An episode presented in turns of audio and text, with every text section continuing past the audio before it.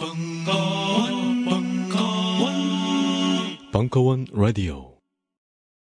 지금 이 방송을 듣는 분들은 인터파크도서 회원일 확률이 굉장히 높습니다. 우리나라 사람 세 명 중 한 명은 인터파크도서 회원이기 때문입니다. 한 권을 사도 할인과 무료 배송, 적립금까지 쌓이는 곳. 인터파크도서가 벙커원 특강을 후원합니다.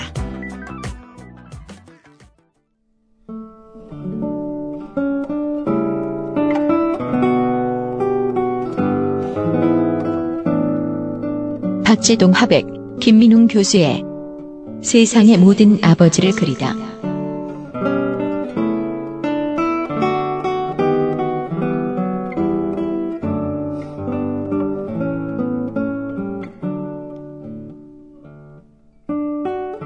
그 여러분들 오늘 원래 남의 일기 보는 거 아니잖아요. 근데 오늘 일기 보러 오셨죠? 근데 그 일기 읽어보신 분들 다 아시겠지만, 아, 정말 좋아요.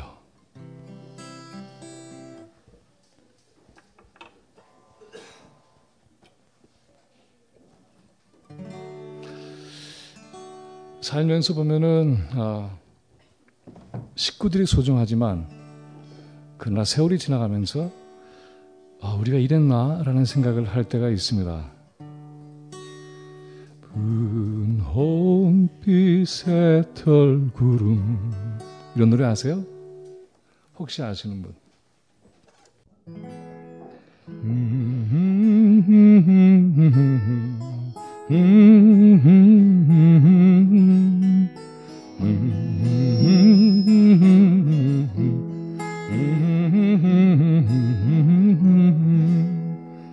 푸른 홍빛의 털구름, 하하 꼰대 학교 나간 울오빠 송아지 타고 저기 오네.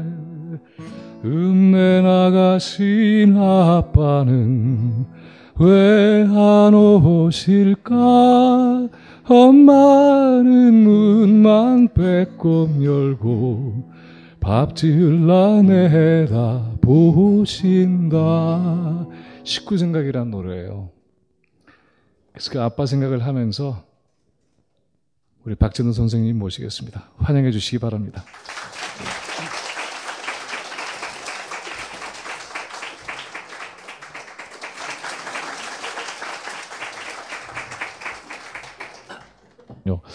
여러분 이제 아시겠지만은 우리 박재동 화백의 그림을 보면 아, 체온이 있어요. 따뜻해요. 그리고 아름답습니다. 근데 참 놀라운 것은 일기를 읽어보면 아, 아버지의 삶의 모습도 있지만은 박재동의 모습도 있습니다. 그리고는 가난하고 힘겨운 그런 고비를 넘는 이야기가 있어요. 상처받기 굉장히 쉬운 유년기와 청소년기인데 둘이 그 안에서 밝게 자란 박재동 어린이를 볼 수가 있습니다. 저는 그래서 이 박하백의 그림을 보면서 아니, 어떻게 이렇게 그림이 따뜻할까? 결이 고울까?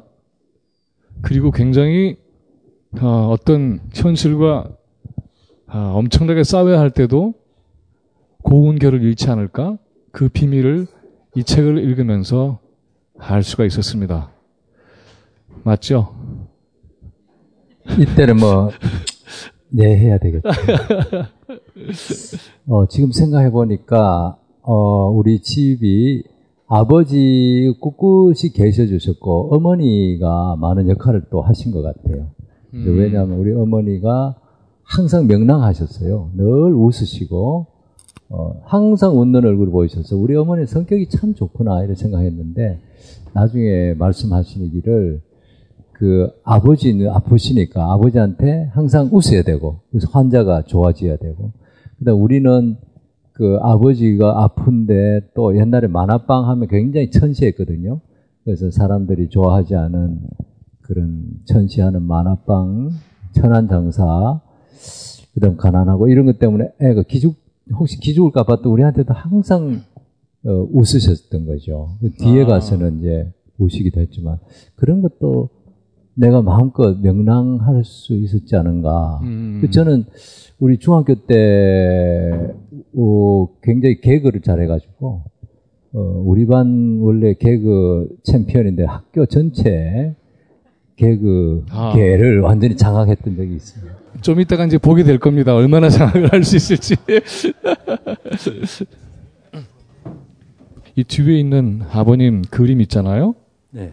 네. 물론 이제 직접 그리셨겠지만 네, 네, 네. 저 사진이 영정 사, 영정 그림인가요? 아니면 다른 게 있나요? 저거는 아니고 저거 말고. 이유는 뭐냐면요. 음. 오늘날 이제 여러분이 일기를 보시면은 알겠지만은 아버지가 위독하십니다. 그리고는 어, 박재동은 열심히 달려갑니다. 달려가는 길에 아버지가 돌아가신 것을 듣게 됩니다. 그래서 빈소가 되지요, 집이. 영정 사진이 없었습니다. 아들은 아버지 얼굴을 그립니다. 그렇죠? 제가 좀 후회하는 게 아버님께서 돌아가시기 전에 한 이 년 전쯤에 영정 사진을 찍고 싶다 그러더라고요. 근데 나는 기분이 좀 안 좋았어요. 돌아가신 걸 확실히 하는 느낌이 들어서 찍지 맙시다. 음. 안 찍었어요. 자식들은 찍기가 어려워요. 어, 그런데 막상 돌아가시고 나니까 영정 사진이 없어가지고 제가 그렸어요. 그리면서 아 이거 미리 준비를 해야 되는구나. 이건 뭐 기분이 좋고 안 좋고를 떠나서 준비하는 게 좋구나 그런 생각을 하면서 상복 입고 그랬습니다. 음, 참 아마 그 인류 전체 역사에서 단 한 번 있는 일일 것 같아요. 그렇죠. 그럴 수 있죠. 네, 그런 것 같아요. 그래서 이야기를 시작하기 전에 저하고 어, 박재동 저 둘은 저희들이 가지고 있는 어, 특별한 별칭이 있습니다. 이 박하백이 지은 건데요. 뭐죠 우리? 백발소년단. 우리 띄우야씨입니다. 이 책에 나오는 노래입니다. 근데 책의 일기에 나오는 노래는 아니고요. 여러분이 이 책을 끝까지 읽으시면 만날 수 있는 노래입니다. 그래서 이 노래는 아, 이야기를 여는 노래이기도 하지만은 여러분이 책을 끝까지 읽으시라고. 낙엽이 후스스 떨어질 때 겨울의 기나긴 밤 어머님하고 둘이 앉아 옛 이야기 들어라. 나는 어쩌면 생겨나와 이 이야기 듣는가. 묻지도 말아라 내일 날에 내가 부모 되어서 알아보리라.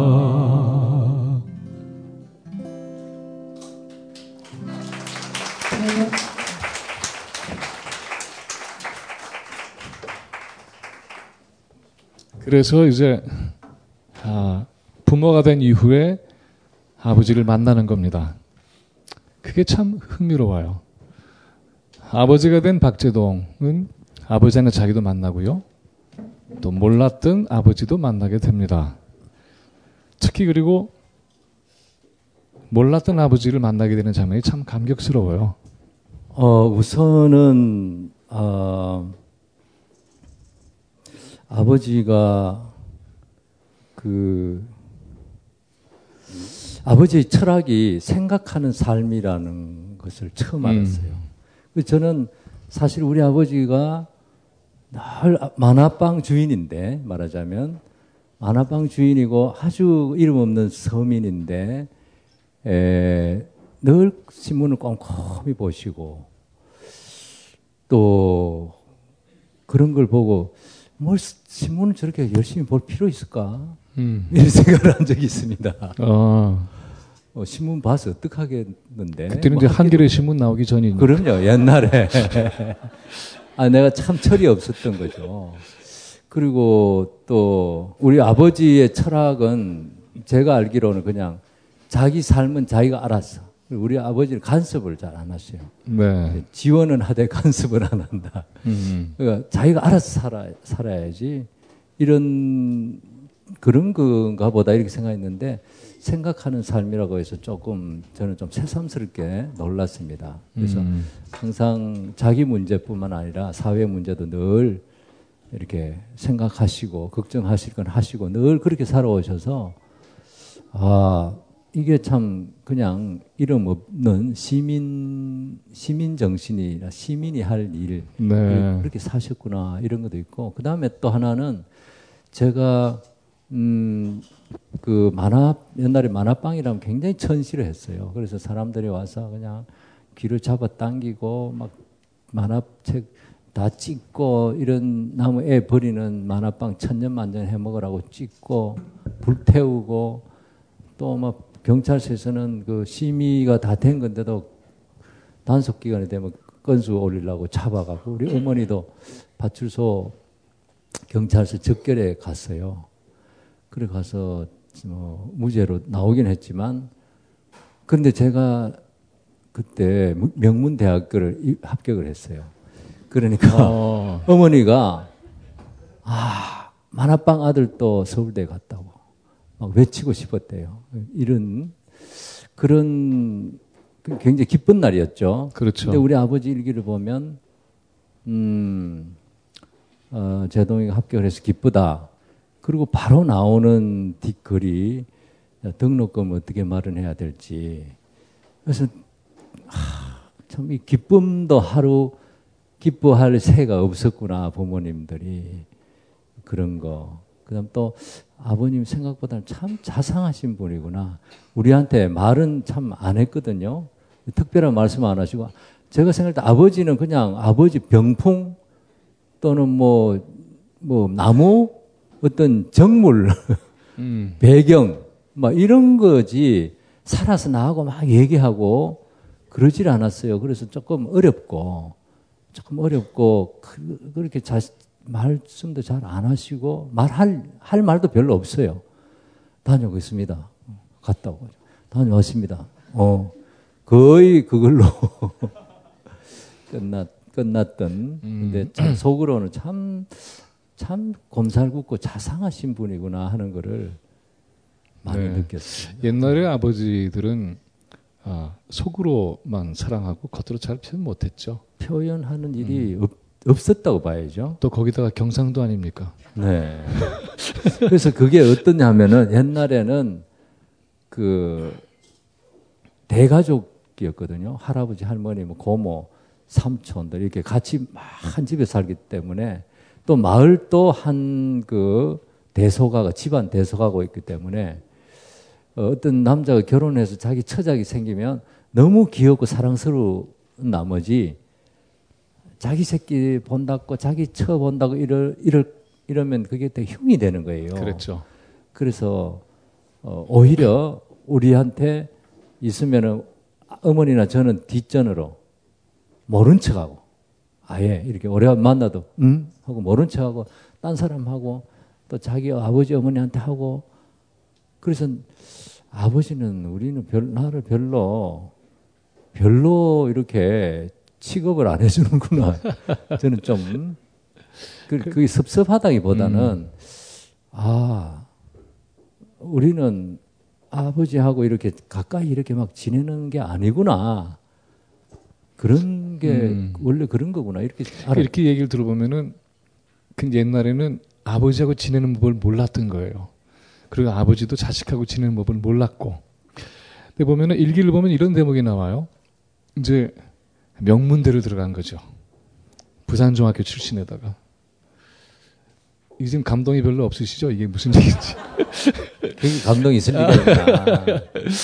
잘났네. 그 가난한 만합집방 아이가 부산종학교를 들어가고 울산에서 부산에 있다가 그런 서울대를 들어갑니다. 그런 아버지는 걱정을 하시는 거죠. 아, 어떻게 등록금을 마련하지? 몰랐던 건데, 아, 돈이 필요해서 이제 아버지는 처음 우체국에 가서 돈을 붙입니다.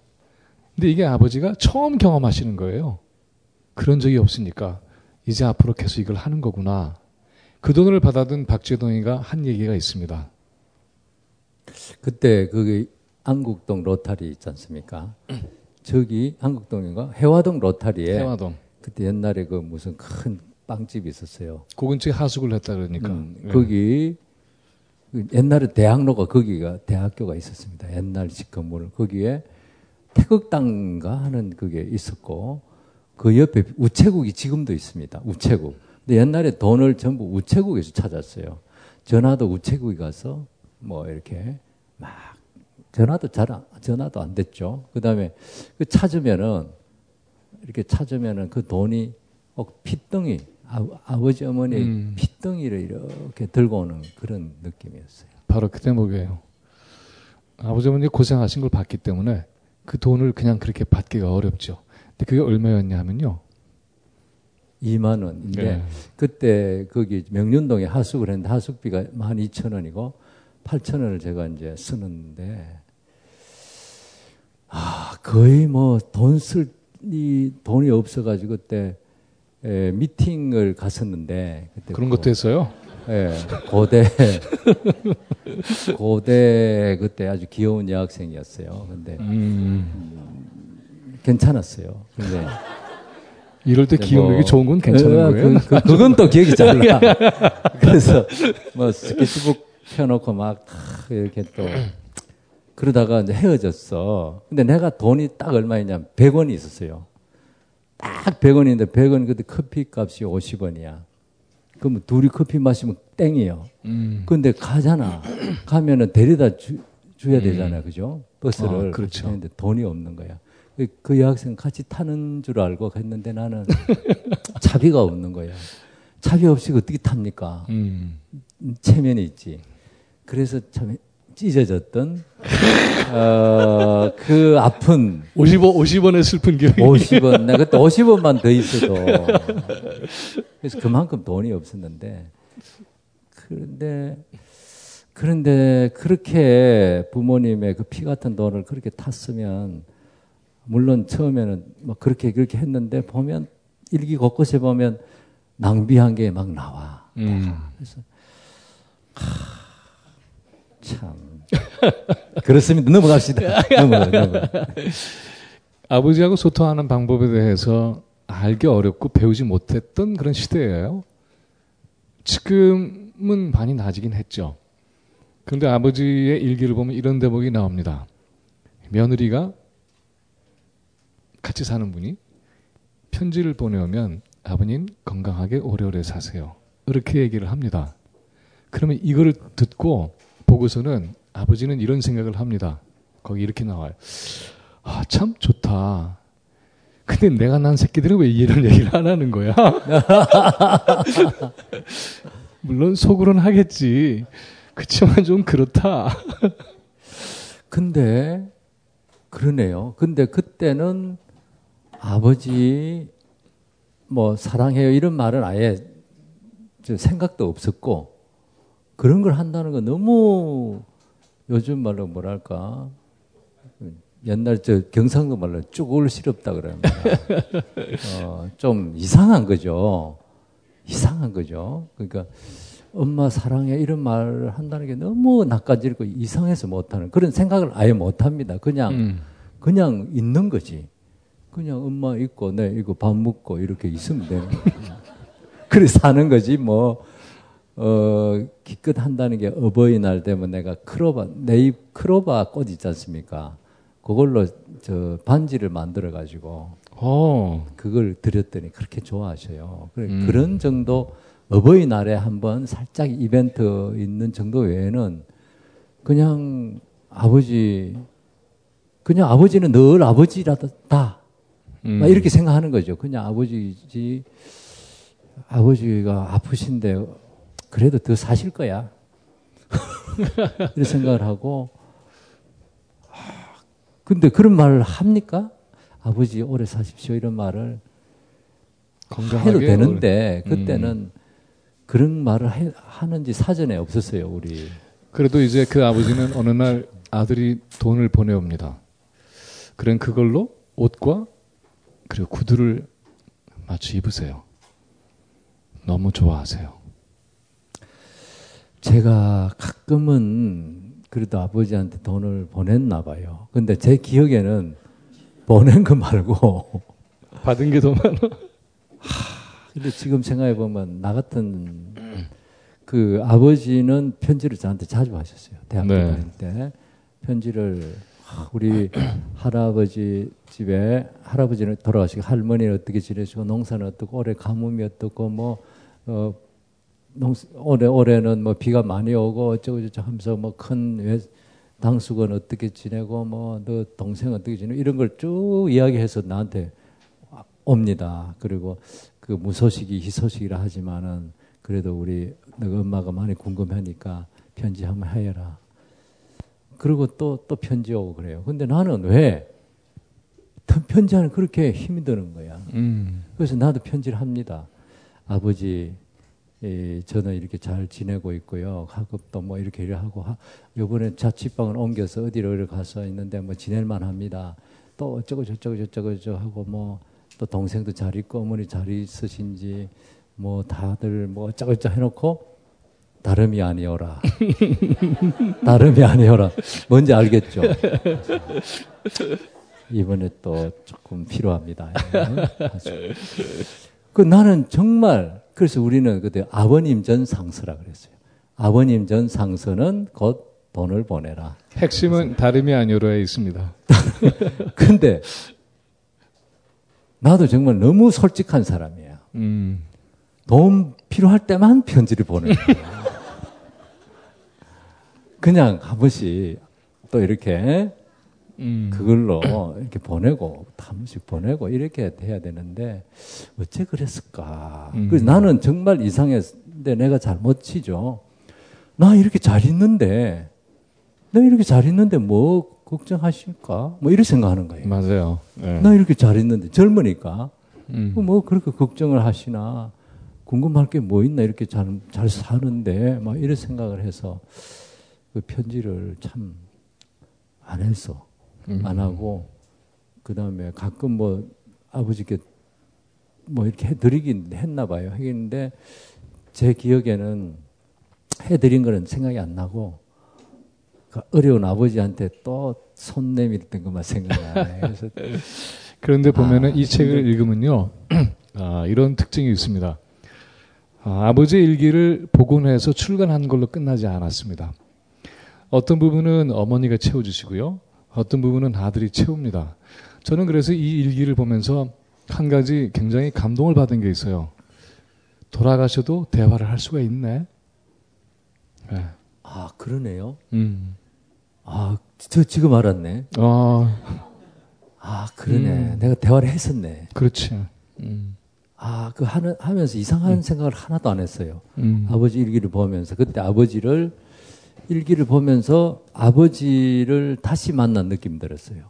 그러면서 일기라는 게 참 중요하구나 하는 게 뭐냐면 제가 제 아들한테 너 할아버지 이런 사람이라 이야기를 할까? 과연 내가 해도 들을까? 그게 잔소리 같지.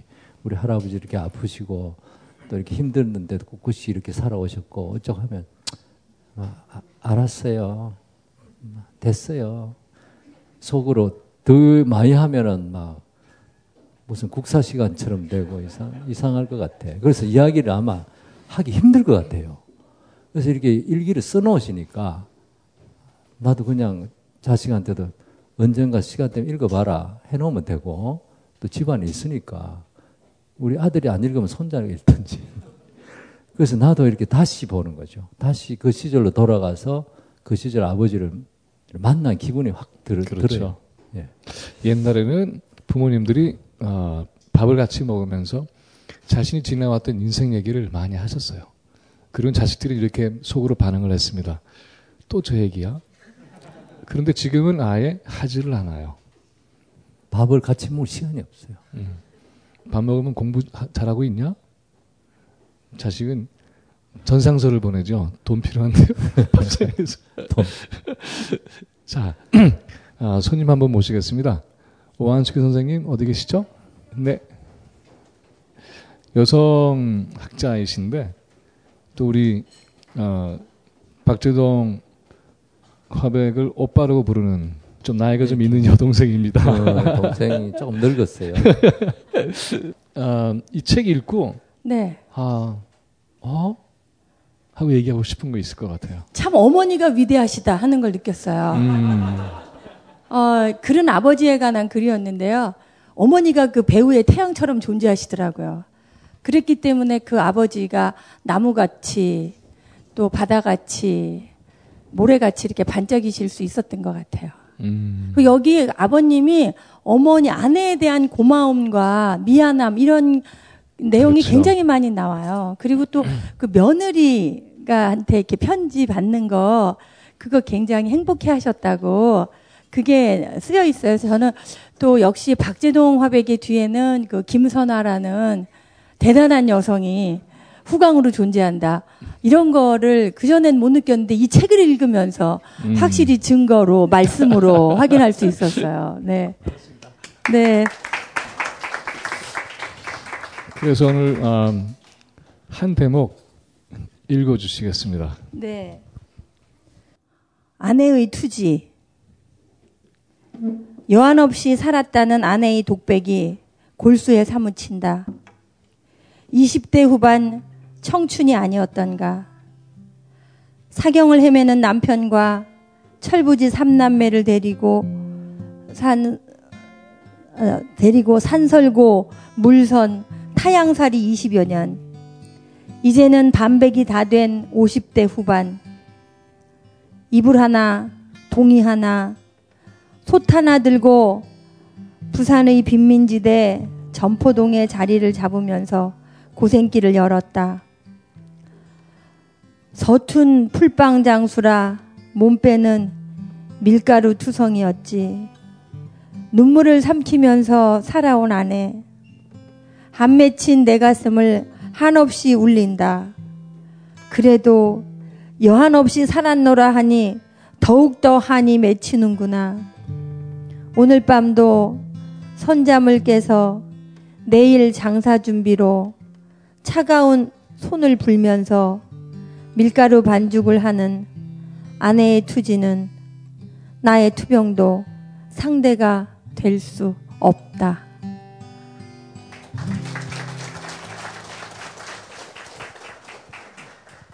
그 우리 어머니께서는 한 이십몇 년을 하루에 거의 한 세 시간밖에 못 주무시고 왜냐하면 장사를 하려면 밀가루 반죽을 해야 되고 팥 삶아야 되고 뭐 해, 준비해야 될 게 굉장히 많습니다. 그리고 옛날에 물을 물도 수도가 안 나와가지고 새벽에 가야 겨우 물을 드레박으로 풀 수 있는 그러니까 그래서 막 그 너무 피곤해서 쓰러지시기도 하고 연탄 연탄이 세 개 구멍이 몇 개 해가지고 하는 하나는 오뎅 하나는 풀빵 뭐 이런 걸 굽고 이러니까 너무 힘드신 거죠. 너무 힘드셔서 또 연탄 가스에 또 쓰러지기도 하고 굉장히 힘들게 지내셨습니다. 근데 아내가 물어봤어요. 어머니, 어, 그렇게 이십 년 동안 하루에 세 시간, 네 시간, 많이 자면 네 시간, 세 시간, 그렇게밖에 못 자고 어떻게 괜찮았습니까? 힘들지 않았느냐 하니까 우리 어머니 말씀이 아, 아니,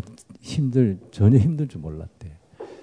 자기는, 당신은 그 병든 남편 데리고 아이들 데리고 그 아무 데도 아는 데 없는 부산 땅에서 연, 처음에 연탄 배달부터 하다가 뭐 이렇게 풀빵 장사하다가 팥빙수도 하고 만화빵도 하고 이렇게 막 몸을 설치니까 이게 사라지더라는 거예요. 음. 아, 나같이 어리버리한 사람이 이 가족들을 이렇게 몸을 꿈직여서 살 수 있다는 게 너무 신기하더래. 너무 신기해서 막 너무 감사하고 막 그러니까 힘든 줄은 몰랐대.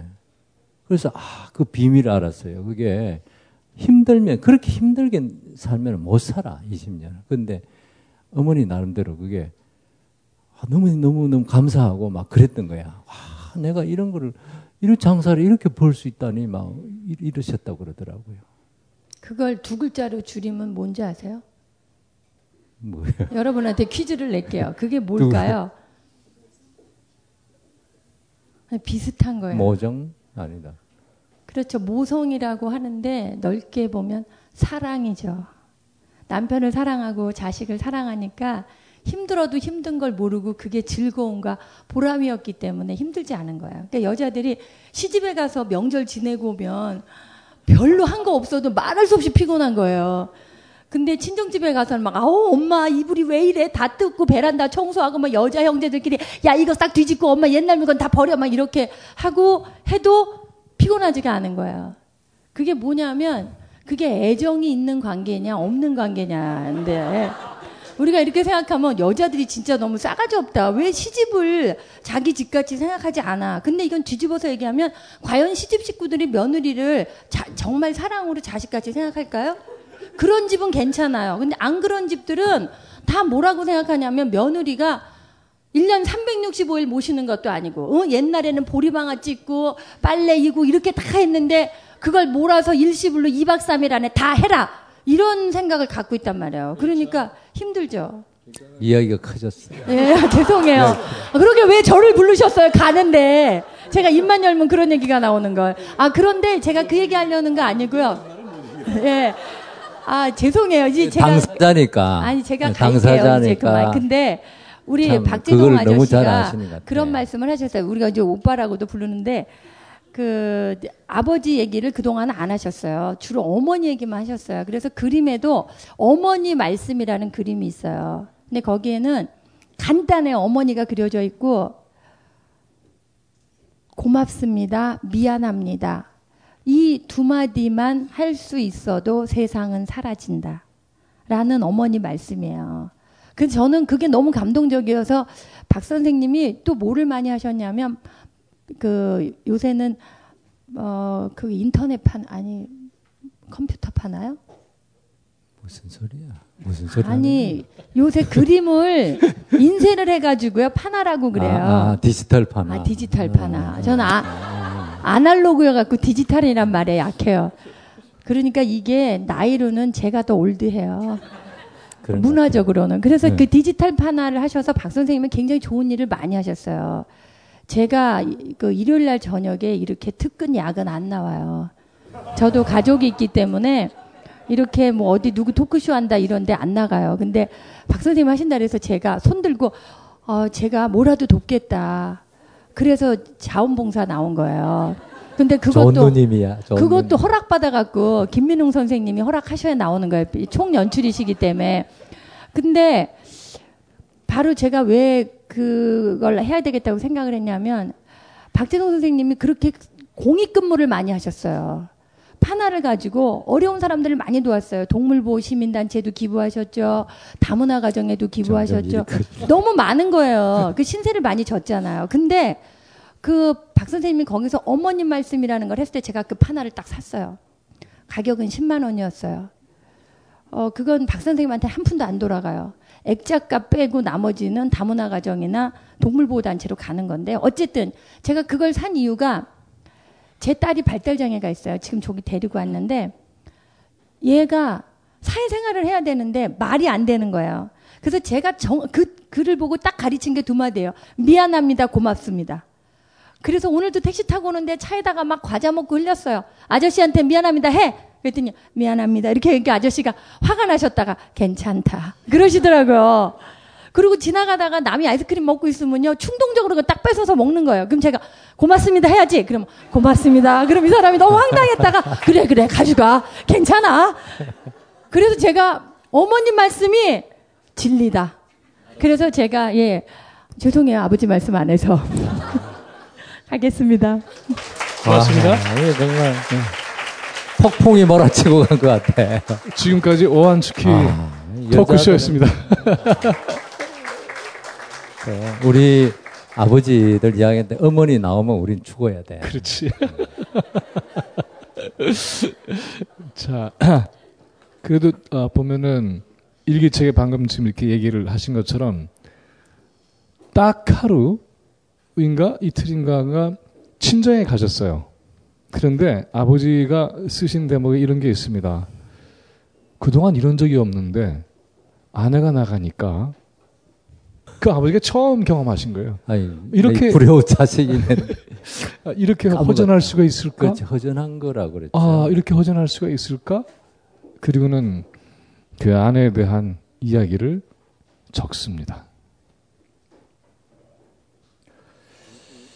그 저는 우리 아버님을 아직도 완전히 이해를 못하는 것 같아요. 지금 이야기를 하다 보니까 어, 우리 아버님은 저 교표를 잡으시다가 그 간경화 이렇게 너무 보충 수업을 너무 심하게 하시다가 그때 결핵이 걸리고 결핵을 고치다 보니 간경화가 돼가지고 학교를 그만두시게 되고, 그러니까 젊은 시절에 삼십 대 초반에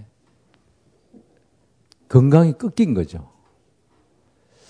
그 심정을 저는 정말 이해를 하기 힘들죠. 사실은 아버지, 그건 아버지는 그냥 아버지는 늘 계셔 주시는데, 그래서 어머니, 어머, 어머니가 이제 버텨 주셨죠. 그래서 지금도 아버님이 정말 힘든 생각도 많이 하시고, 삶을 내가 가족들에게 짐이 되는 건 아닌가, 또 건강이 꺾이고 꿈이 꺾여서 사람이 정말 살기 힘든 심정이 되잖아요. 근데도 어머니가 하도 열심히 일하는 걸 보고 아니야, 살아야지 이렇게 생각을 하셨는데. 네. 이제 그래서 어, 두 곡을 청해서 듣겠습니다. 우리 박재동 화백한테 아버지 십팔 번, 어머니 잘 부르시던 노래 기대해 보시기 바랍니다. 박수로 청해 듣겠습니다.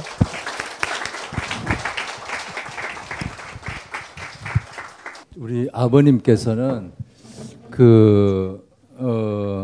꿈꾸는 백마강이 이 십팔 번이셨어요. 십팔 번이고. 근데 우리 아버님이 몸이 아파서 별로 놀지는 못해서 그렇지 흥은 굉장히 있으시고 또, 또 유머 센스도 상당히 있었어요. 그래서 슬쩍슬쩍 말씀하면 되게 웃기고. 그래서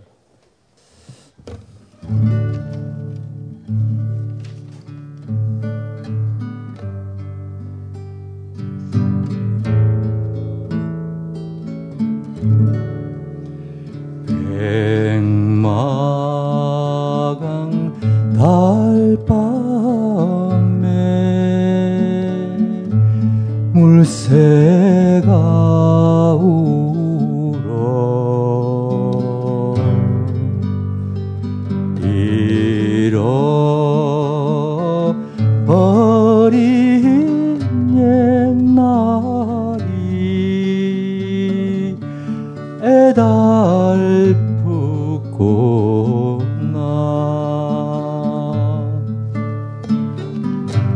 저라 사공아 이력 편주 부둥시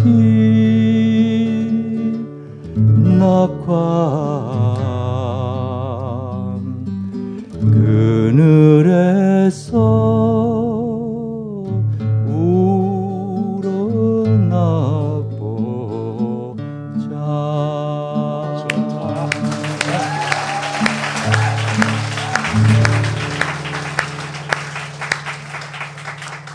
감사합니다. 그럼 어머니 거? 네.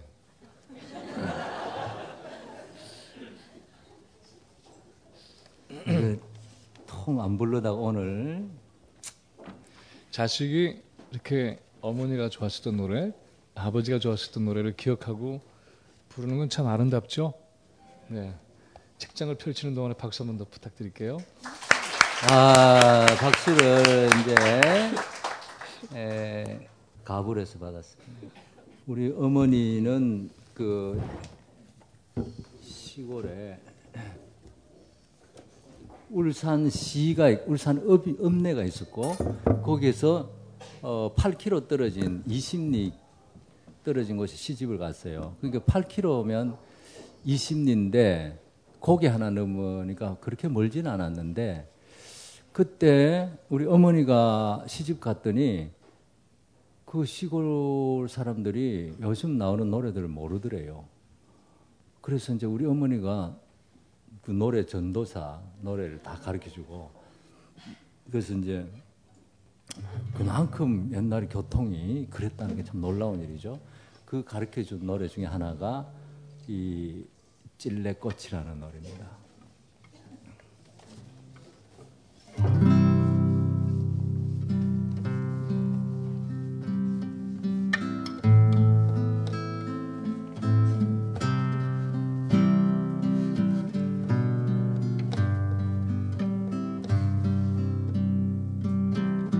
찔레꽃 붉게 피는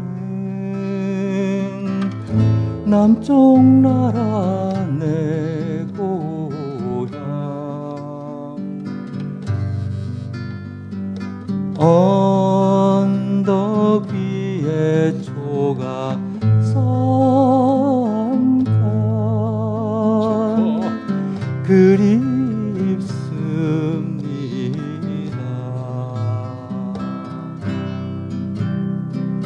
자주 보는 입에 물고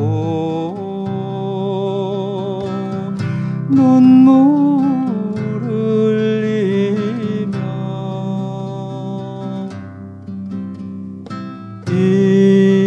이별가를 불러주던 못 잊을 사람아.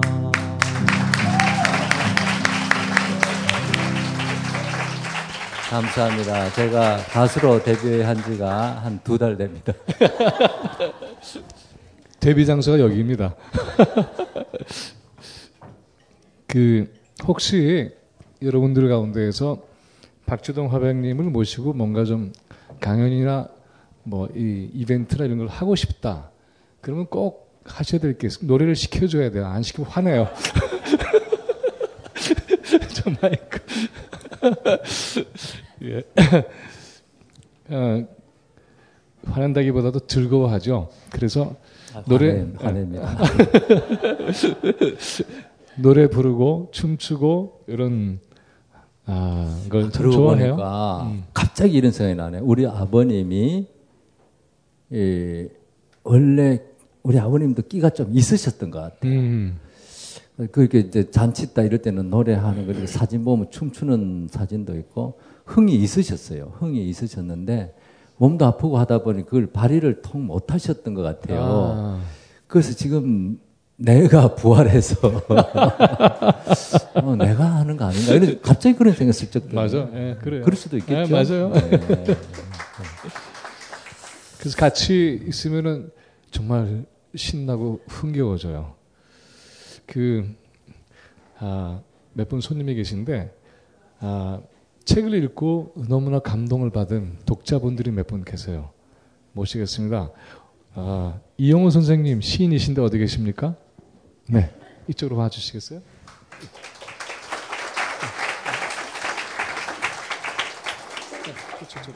영광입니다. 예, 책을 낸 사람한테는 이렇게 독자가 이렇게 스스로 와서 이렇게 읽고 이렇게 해주는 거 굉장히 고맙고 좋죠. 저는 이런 경우 처음 들어서 아, 정말 예, 당황스럽습니다. 예. 아, 이 선생님은 여기 또 이제 그 이 오한숙희 선생님도 이렇게 소개를 해주셔서 하는데요. 연령별도 다 나눴어요. 오십 대십니다. 오십 대는 안 보여요. 감사합니다. 육십 대로 봤나봐. 그런데 어, 읽고 어떠셨어요? 그 처음 읽는 책이죠. 이런 책은 처음이었던 것 같고요. 음. 그리고 이걸 읽으면서 저 자신은 아버지에 대한 기억이 전혀 없습니다. 다섯 살 때 돌아가셔가지고. 아. 그래서 이제 자라면서 그 아빠 노릇이라는 걸 꽤 많이 생각을 하면서 자랐던 사람이기 때문에 음. 그 나는 이 다음에 어떤 아버지로 기억될까 그런 생각을 많이 했었거든요. 음. 근데 이 책을 읽은 거예요. 우리 박재동 선생님의 아버님은 정말 참 행복하실 것 같다. 음. 라는 생각과 그것도 그 박재동 선생님의 자제분들이 음. 이 다음에 한 삼십 년쯤 후에 이런 북콘서트를 또 하게 된다고 하게 되면 아~ 또 그것도 또 의미 있는 일 아닐까. 음. 그 자리에도 제가 또 나와서 또 그때 그랬었단다. 뭐. 팔십 대. 어, 그거 괜찮은 얘기네, 그렇죠? 네. 음. 저도 네. 일기를 쭉 쓰고 있으니까요. 그래요. 아, 추가로 하나 얘기를 드리자면 제가 참 이 놀란 게 말이죠. 이 책을 내면서 어, 돌베개 출판사 파주에 있는 곳에서 어, 전시회를 했습니다. 옛날에 그 박재동 화백의 그림부터 아버지가 소장한 일기라든가 이런 굉장히 많은 것들을 가지고 있는데 저는 어머니나 아버지가 직접 다 그거를 수집하고 모아 놓으셨나 했는데 본인이 했어요. 그래서 초등학교 때부터의 그림도 네. 이렇게 해서 저도 있었으면 같이 좀 이렇게 전시도 좀 해볼 텐데 어 근데 다 가지고 계세요. 굉장히 놀랐습니다. 저는 이제 어 이렇게 없어질 것 같은 것을 뭐 이렇게 안타까움도 많고요. 그래서 그 다음 또 제 그림에 대해서 이런 말 해서 해도 되겠죠? 아 그럼요. 네. 저는 내 그림을 굉장히 저 음. 중요하게 생각합니다. 어. 어마어마하게 중요하게 생각해서 우리 어머니가 우리도 우리도 그러시, 굉장히 중요하게 생각해요. 그러시죠? 네. 그 어머니 말씀이 옛날에 네가 네 그림을 내가 이렇게 치우려 그러면 어머니 절대 선, 그, 건드리지 마세요. 나중에 비싸게 될 거라고. 그래서 그 이게 자료라는 것은 거의 목숨을 걸고 지키지 않으면 못 지켜요. 다 사라집니다. 이사 가면 사라지고 누가 가져가 빌려 사라지고 뭐를 악자같이 했는데도 제가 거의 반밖에 못 지킨 것 같아요. 많이 없어졌어요.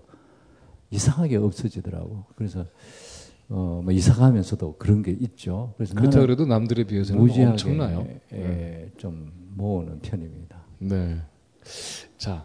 우리 어, 이영호 선생님의 낭독을 듣겠습니다. 예, 박재동 선생님께서 아무래도 그 한겨레 신문을 통해서 많이 알려주셨죠. 이때 아버님의 심경을 그 표현한 건데요. 삼백이십사 페이지 재동이 한겨레 신문사 첫 출근.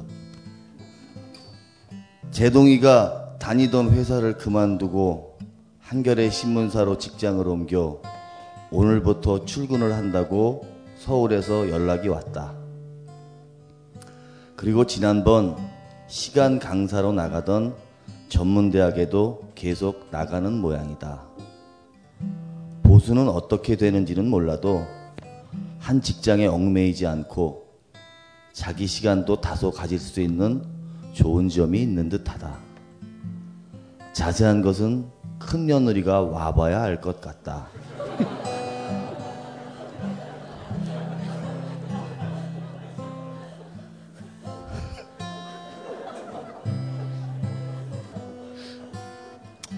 오늘 저녁 통화로는 내일 부산으로 내려와서 우리 집에 들를 모양이다.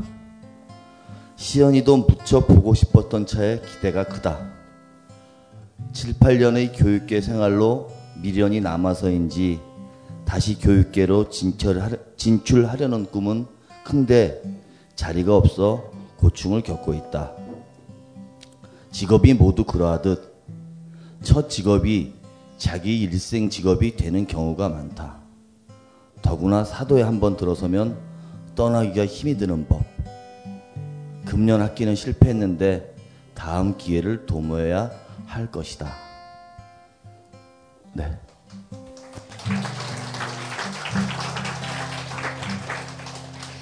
이 일기들을 읽어보면요. 어, 박재동 청년의 얘기만이 아니라 동생 수동, 또 명희, 여동생, 자식에 대한 절절한 사랑들, 그리고 그때마다 고비고비의 취직, 결혼, 입대 등등의 얘기가 깔려 있습니다. 그래서 아버지만 만나는 게 아니라 박재동은 자기 형제도 다시 만납니다. 그 참 옛날 아까 보니까 아버지한테 이렇게 자세하게 설명도 안 한 것 같아요. 아, 저 신문사를 옮깁니다. 뭐 아, 그러냐? 그 아버지는 상상을 하신 것 같아. 그 참 예. 그리고 이제 우리 동생들은 저는 이제 사실 아버지 일기를 보면 약간 어려움이 있어요. 어려움이 이렇게 즐거운 게 아니라 워낙 힘드신 세월이 있고 그 다음에 거기에 나의 그 비리들이 다 이렇게 적나라하게 적혀 있기 때문에 아 정말 우리가 이랬나 이런 생각이 들어서 그래서 이제 참 아버지가 자식들을 생각하는 거 당연하겠지만 일기를 보면 참 많이 사실 저 같은 경우는 일에 정신이 없어가지고 어, 우리 아버지하고는 좀 다른 것 같거든요. 그래서 아, 뭐 여기 가서 뭐 하고 저기 가서 정신없이 살고 집에서는 그냥 가끔 식구들 얼굴 보고 근데 우리 아버님은 정말 자식에 대한 그 관심과 그 걱정과 그게 가득했던 것 같아요. 그래서 그래서 나름대로 우리 애들도 저는 이제 이런 생각을 듭니다. 저 같은 경우는 지금 그래도 대학에 나가고 이러니까 줄곧 직장이 있었거든요. 미술 선생, 한겨레 신문사, 또 뭐 일러스트 회사, 신문사, 그 다음에 또 대학. 이래서 내일 얼마를 못 벌면 안 된다 이런 거는 아니었어요. 근데 우리 아버지 이렇게 일기를 보면 아, 요즘 경기가 너무 안 좋다. 그 다음에 뭐 요새는 뭐가 잘 안 팔린다. 또 이제 만화방이 안 되니까 테레비를 갖다 놔야지 될 것 같다. 뭐 이런 그 늘 경기가 안 좋아지면 안 좋아져서 다음에 어떻게 될지 늘 걱정 속에서 살아왔는데 우리 형제들은 그래도 그런 걱정을 안 해요. 다들 취직을 해가지고 그래서 그게 얼마나 다, 다른가 하는 거를 그리고 우리 아버지가 이렇게 그런 장사를 해, 하지 않았으면 그래서 교육을 시키지 않았으면 그렇게 해서 우리를 교육을 시켰기 때문에 우리가 그 지금은 내일 모레 어떻게 살지 모르는 삶은 아니거든요. 그래서 그 그걸 이럴 때 한번 생각을 또 하게 돼요. 고맙습니다. 오늘 나와주신 이용우 시인님 어, 얼마 뒤에 한참 시간이 지나면은 박재동이 쓴 아버지 일기 게스트로 모시겠습니다. 삼십 년 후에. 고맙습니다. 삼십 년. 고맙습니다. 네. 아, 방송에 맥을 끄는 광고 짜증 나시죠? 그렇잖아요. 한참 몰입 중이었는데 느닷없이 광고가 나오면 얼마나 허탈하겠어요. 지금 뭐 하는 거냐고요? 광고예요. 광고예요. 광고예요. 벙커원 멤버십에 가입하시면 광고 없는 순결한 방송을 라디오가 아닌 에이치디급 동영상으로 감상하실 수 있습니다. 오십 퍼센트 특별 할인 기간 얼마 남지 않았습니다. 서두르시라. 졸라. 이번에는 사십 대 이름도 비슷하네요. 네, 이영훈 수필가 어디 계세요? 네.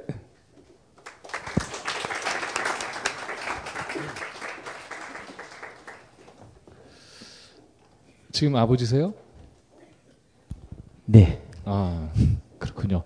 아이들은 네, 굉장히 좋은 아버지실 것 같아요. 인상이. 아 제가 일찍 장가를 가서 딸이 스물아홉 살이거든요. 열두 살에 장가 갔어요? 아니요. 제 나이는 지금 마흔아홉이고요. 와, 우와. 스무 살에 가서. 음. 우리 아버지 세대하고 비슷하네요. 아, 음. 스물아홉에 딸이 있다. 그 심정으로 이 일기를 읽어보니까 어떤 마음이 들던가요? 제가 일단은 제가 먼저 네. 먼저 제가 시낭송가는 아닌데 네. 일단 먼저 제가 알겠습니다. 한 꼭지를 고맙습니다. 예. 저기 책 있으신 분은 일, 이, 삼이라 이, 삼, 사 페이지요. 제목이 왼쪽 뭡니까? 제목이 어떻게 되죠? 다 큰 자식 걱정. 네. 다 큰 자식 걱정. 수동이가 아침까지 소식 없어 궁금해서 윤서방 댁으로 전화를 했더니 모르고 있고 어제 데모에는 가담하지 않았다고 안심하라고 한다. 얼마 뒤 병영, 병영의 수동이 친구로부터 행방을 찾았다. 전화 연락을 해줘서 안심을 했다. 기가한 수동이는 적반하장으로 화를 내고 야단이다. 나이깨나 먹는, 먹은 것이 아무런 목적 없이 맹목적으로 휩쓸지 않을까 걱정돼서 찾은 나에게 추궁을 하기에 몇 마디 타일렀다. 아무튼 무사했으니 다행한 일이다.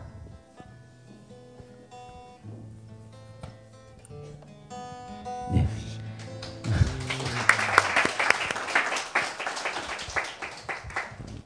말씀하십시오. 네, 제가 그 이제 그 뭐 그냥 조그만 지역에서 그냥 수필을 쓰고 있는데 어떤 소재를 찾으려고 네. 많은 이제 이렇게 대화를 건수가 있으면 조금 더 이렇게 커피 한잔 사주면서 대화를 하고 하는데요. 저희 그 문인협회 회원 중에서 대학 다닐 때 그 운동을 했던 친구가 네. 있더라고요. 근데 그 친구가 하는 말이 아침에 학교를 갈 때 아버지가 나와서 저것이 구두를 신나 운동화 신나 쳐다를 본, 음. 보더래요. 그래서 음. 이 딸이 그러니까 운동화를 신으면 데모를 할 것이고 음. 이제 구두를 신으면은 근데 운동화를 신으면은 아무 말 없이 밥 잘 챙겨 먹어라 하고 돌아가신다고 했더라고요. 음. 근데 이제 그 친구는 뭐 그때는 이제 아빠 그 마음을 모르고 나중에 아빠 반대하는 시집 가서 또 뭐 이제 이렇게 이렇게 됐고 그러다가 이제 아빠 그 돌아가실 때 한 오 개월 동안 이제 그 병 수발을 하다가 임종을 봤다고 하더라고요. 네. 예. 근데 딱 이 책과 그 얘기가 딱 맞으면서 음. 갑자기 이제 제가 지난달에 딸이 아빠 남자친구 한번 이렇게 해서 인천으로 이제 보러 갔어요. 그래가지고 같이 식사하면서 헤어지면서 이제 아, 딸이 아빠 어때요? 그래서 아빠는 뭐 뭐라고 얘기를 하겠습니까? 아빠는 너만 믿는다. 음. 그러면서 이제 헤어지고 왔을 때 제 심정이 왠지 그 저도 아버님 일찍 돌아가셔가지고 그건 모르는데 왠지 이렇게 그 매치가 되는 것 같더라고요. 음. 네. 듣고서 반성이 많이 막 되고 막 그랬어요? 처음에는 다 큰 자식 걱정이 났습니다. 내, 나에 대한 건 줄 알고 굉장히 긴장을 했는데, 내 동생 거라서 조금 묘한, 그러면서, 뭐, 지금 주제가 어떻게 되는 거예요? 아버지의 심정이라고 하는 게, 자식이 참 이렇게, 그, 혹시, 아, 저러면 다치지 않을까? 어려운 곳에 가면 그렇죠, 힘들지 않을까? 네, 그렇지만 그런... 믿는다. 아버지 심정도 그랬고, 동생에 대한 것도 그랬고, 아, 뭐라고 말해야 될지 모르겠어요. 죄송합니다. 제가 중간에 뭐, 제 딸 얘기를 해가지고 이게 방향이 헷갈리네. 헷갈려가지고. 어... 근데 그 제가 한번 잡아드릴게요. 박재동 화백의 아버지도 보면은 아들에 대한 믿음이 굉장히 컸어요. 그런 것 같아요. 음. 그래서 그 우리는 어쨌든 어, 아버님도 가끔씩. 다 이러시고 또 잔소리, 잔소리는 아니지만 이렇게 해야 되지 않느냐 이렇게 하기도 했는데 또 우리 동생이 또 약간 저항을 했나 봐. 이 스토리를 보니까 음.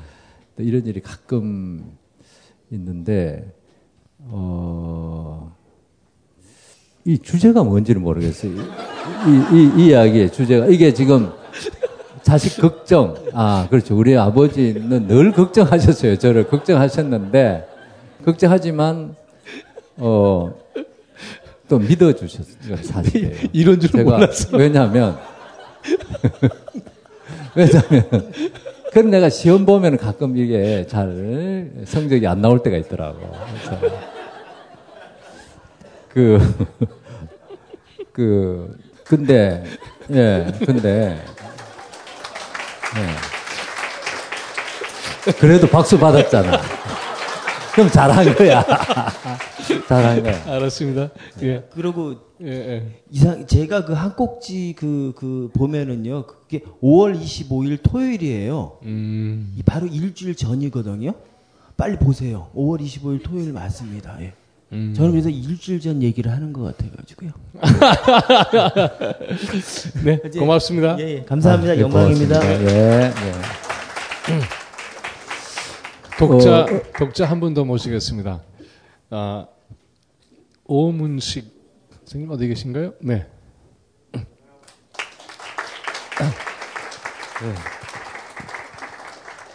이분은 보시기도 아시겠죠? 육십 대 선생님이신데. 예. 앉으십시오. 예. 예. 보기에도 그렇게 보이죠. 앉으십시오. 머리 색깔 보면은 제가 훨씬 좁습니다. 아버지의 일기, 아, 이걸 읽었더니 이런 기분이 들었어. 독자로서 한마디 해주신다면? 저에 대한 반성문 같았습니다. 아. 그, 저나 박화백님이나 음. 김 감독님이나 거의 연세가 비슷비슷하니까 이제 지나간 세월을 돌이켜서 내 속내를 내 자식들한테 어떻게 가르쳐 줄까를 음. 어떻게 표현을 못했는데 이 책을 보면서 아. 저희 선대들께서 저희 아버지들께서 내 속내가 이랬으니 네 속내도 이럴 것이다. 너 이거 읽어보고 많이 반성해라. 아. 그 말씀 같았습니다. 음. 사실 이 책을 내면서 저런 마음이 있었죠. 모든 아버지들을 바, 새롭게 발견해 주기를 바랬던 마음이 있었잖아요. 그런 생각까지는 안 했고요. 왜 맨 처음 앞에 있던데 왜 이게 그렇게 안 맞아? 네. 우리 그러기로 했나? 제가 이게 여답인데요. 저는 박화백님이 신선인 줄 알았습니다. 그 옛날 그 애들이 좋아하는 물론 저도 좋아했습니다만은 만화 영화 머털도사라는 만화화였습니다. 그 머털도사 만화 영화의 주인공 머털도사 같으시잖아요. 여기다가 띠 하나만 누르시면 딱 그렇습니다. 그런데 얼마 전에 제가 모 방송에서 우연치 않게 해외 여행하는 방송을 잠깐 봤어요. 그 올리브 농장 가서 그 유럽에 있는 올리브 농장 가서 괜히 남의 올리브 농장 가서 뭐 이거저거 참견하시다가 결정적으로는 그 집에 가서 저녁 식사 대접 잘 받고 술 대접 잘 받으시고 그리고 그림 하나 약간 그려주시고 땡치시더라고. 그래서 아 노래도 했는데 신선이 노는 거는 저런 경지구나. 아 지금 네 오 선생님 막 막 밀려 올라가는 것 같아. 오 선생님 그 낭독을 하나 해주시겠습니다. 어떤 대목인가요? 예, 제가 읽어드린 거는 자식 뒷바라지의 보람입니다. 음. 책 이백칠 페이지입니다. 어제 온다고 전화로 연락한 재동이가 오늘도 내려오지 않고 있다. 드디어 나오는구나. 내가 전화를 잘못 받았나. 오늘 저녁 티비에서 대학 학력고사 전국 수석을 소개하는 프로가 방영되었다. 아이고 학생이 평소에 얼마나 노력했는지 그리고 할머니가 얼마나 피밀하게 뒷발을, 뒷바라지를 해주었는지를 보여주었다. 못 부모들은 자식이 공부 잘하기를 바라지만 마음대로 되지 않는 것이 학문이라 하겠다. 그들의 생활과 노력이 끝내 결실을 맺을 것 같다.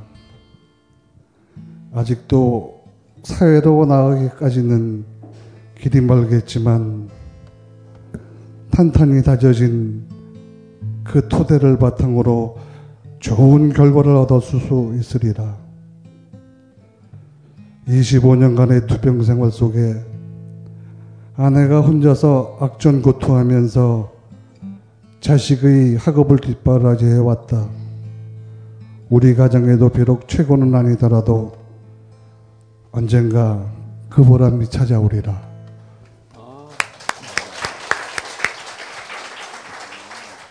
네. 우리 참 보니까 아이고 드디어 올 것이 왔구나. 그렇게 참 걱정을 많이 끼치고 했는데 아버님이 그렇게 염원을 하셨네. 그래서 참. 근데 또 하나 참 즐거웠던 건 뭐냐 하면은 아 사람이 이 세상을 뜨고 난 다음에도 이렇게 사람들을 즐겁게 만들 수 있는 길이 있구나. 그렇죠? 아 너무 고마워요. 감사합니다. 네. 네. 아, 사실은 아버지 얘기를 하면서 돌베개에서 앉아서 우리가 맨 처음에 책이 나왔을 때에 얘기도 하고 그러다가 가슴이 참 많이 아팠어요. 슬프기도 하고. 그런데 이렇게 즐거운 시간들이 그러네요. 있네요. 그렇죠? 네. 아무래도 제가 사회를 잘 봐서 그런 것 같아요. 같기도 하고. 또 제가 잘...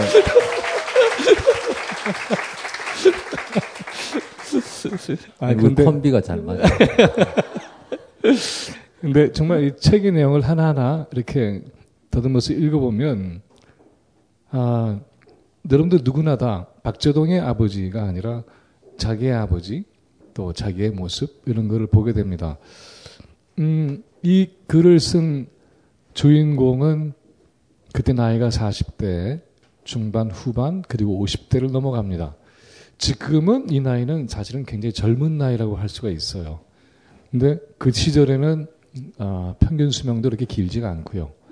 그런 가운데서는 인생에 대한 여러 가지 아, 고비를 넘고 또 아프시기도 하시니까는 아, 내가 얼마나 날이 남았을까? 이런 생각을 할 수밖에 없죠. 그래서 보면은 늘 아버지는 음, 내가 얼마 남지 않았지라고 하는 아주 그 애틋하고 절박한 목숨의 시간을 늘 가슴에 담고 이 글을 쓰셨다는 생각이 들어요. 네. 그 이제 아버님이 그 간경화로 되어 있을 때 어느 병원에 가는 데마다 다 이런 환자를 왜 데려왔나 안 된다 안 된다 그랬어요. 그랬는데 그 부산에 최하진 박사님이라고 계시는데 그분한테 갔더니 네. 걱정하지 내 말만 들으면 삼십 년 살아. 음. 걱정하지 말고 맛있는 거 많이 먹고 시킨 대로 해라.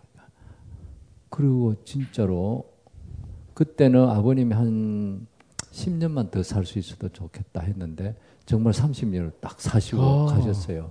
그러니까 아버님은 음. 나름대로 어, 삼십 년 정도 그렇게 생각을 은근히 하셨을 수도 아. 있으시겠죠. 참 행복한 거네요.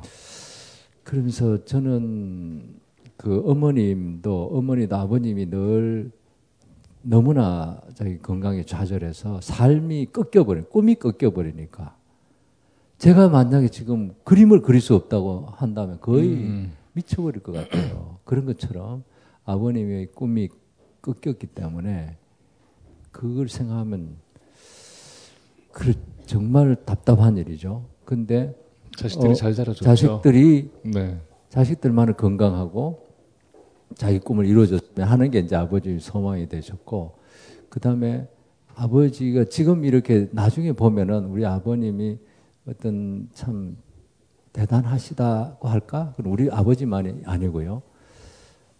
가장으로서의 이 그 자리를 지켜주셨구나 이런 생각이 음. 들어요.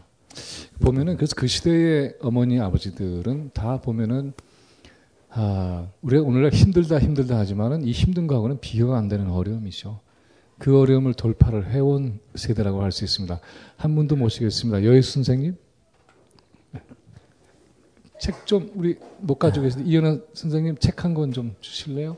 우리 여의수 선생님한테. 아, 책 가지고 계시는구나. 아, 됐어요. 예, 갖고 계시네요. 예. 웬 학이 예. 한 마리 이렇게 나와. 예. 이 우아한 여인은 도서관 친구들 회장입니다. 예, 앉으세요. 감사. 네. 아, 박재동 오빠를 좋아하는 친구고 동생이고 그렇죠? 소녀시대. 네. 그래요. 아, 도서관 친구들은 도서관을 위해서 친구가 되는 역할을 하는데요. 아마 끝나고 나서 도서관 친구들 가입하라고 막 그럴 거예요. 굉장히 좋은 일이니까 꼭 가입하세요. 어, 책을 읽고 우리 사회의 아름다운 생각들을 만들어낸 일을 하세요. 이 책 혹시 읽으실 시간 있으셨어요? 네. 틈틈이 읽어서 중간쯤까지 음, 읽었습니다. 어, 틈틈이 읽은 느낌을 얘기해 보실래요? 아, 정말 오랜만에 음. 한 줄 한 줄 이렇게, 어, 이렇게 숨을 쉬어가면서 그렇게 읽었던 책인 음. 것 같아요. 무슨 뜻이에요 그게? 이해가 안 돼가지고. 보통 이제 줄거리가 있는 책이거나 아니면 감상이나 느낌을 쓴 글이라면 그냥 이렇게 쭉쭉쭉 이어가면서 읽을 수 있었는데, 이 글은 어, 박재동 선생님 아버님이 이렇게 한 글자 한 글자 쓰셨다라는 생각이 음. 들고요. 그리고 그 이렇게 쓰시는 모습이 막 떠오르기도 하고 아. 또 생각해보면 제 아버지 네. 쯤 되시는 분인 것 같기도 하고 그래서 네. 그게 그냥 이렇게 쓱쓱 읽어지지가 않더라고요. 아, 네. 이런 독자를 만나니까 너무 좋죠. 아, 그럼 뭐 말에 무삼하겠습니까? 고맙다 그래요. 빨리 고맙다 그래요. 빨리 그러실 것 같아요. 꼭 고맙다고 말 안 해도 아직 말씀 안 하셔도 네. 그래요. 우리 아, 낭독 한 대목 듣겠습니다. 아, 이거 진짜 짠 거 아니네요. 아, 제가 그 책을 읽으면 꼭 밑줄을 긋는 습관이 있거든요. 그래서 밑줄을 그어서 나중에 밑줄 그은 것만 가지고 다 모여서 함께 그 밑줄 그은 부분을 낭독하고 또 왜 그 부분에 밑줄을 그었는지를 서로 이제 이야기 나누는 그런 독서 모임을 한 열다섯 개쯤 하고 있어요. 그래서 제가 다 참석한다는 건 아니고 그, 그 모임이 다 이제 이 책 읽으면 어때요? 라고 하면 그 책을 가지고 읽고 독서 모임을 하는 팀들이에요. 이제 선생님 모임도 있고 또 뭐 엄마들 모임도 있고 이제 그런데 제가 이 책은 읽으면서 밑줄을 하나도 못 걷어요. 다 그어야 될 것 같기도 하고 어느 부분을 이렇게 낭독하려고 하니까 그리고 또 이 책을 읽으면서 내 생각했어요. 밑줄 독서 모임에서 이 책을 같이 읽을 수 있을까? 뭐 이런 생각을 하면서 읽었는데 그 잠깐 기타 연주를 해주시면 제가 찾겠습니다. 어. 그 중에서 하나쯤. 야, 이게 뭔가 짠, 짜지 않았네 보니까. 진짜 이분은 책을 어마어마하게 읽어가지고 참 이런 분한테 괜찮은 이야기 들으니까 정말 아, 그 사이라는 노래가 있어요. 이때 사이니까 사이를 한번 부를게요. 그 사이니까 아, 책을 찾으시는 사이에 그 사이를 부르겠습니다. 해저문은 들려 밤과 낮 그 사이로 하늘은 하늘 따라 별쳐 날리고 휘만치 떨어져 바라볼 그 사이로 바람은 갈대잎을 살부러 가는데 이리로 또 저리로 휘켜가는 그 사이에 열릴 듯 스쳐가는 그 사이 따라 해저문은 들려 하늘가에 딴 곳에 호롱불 밝히어둔 오두막 있어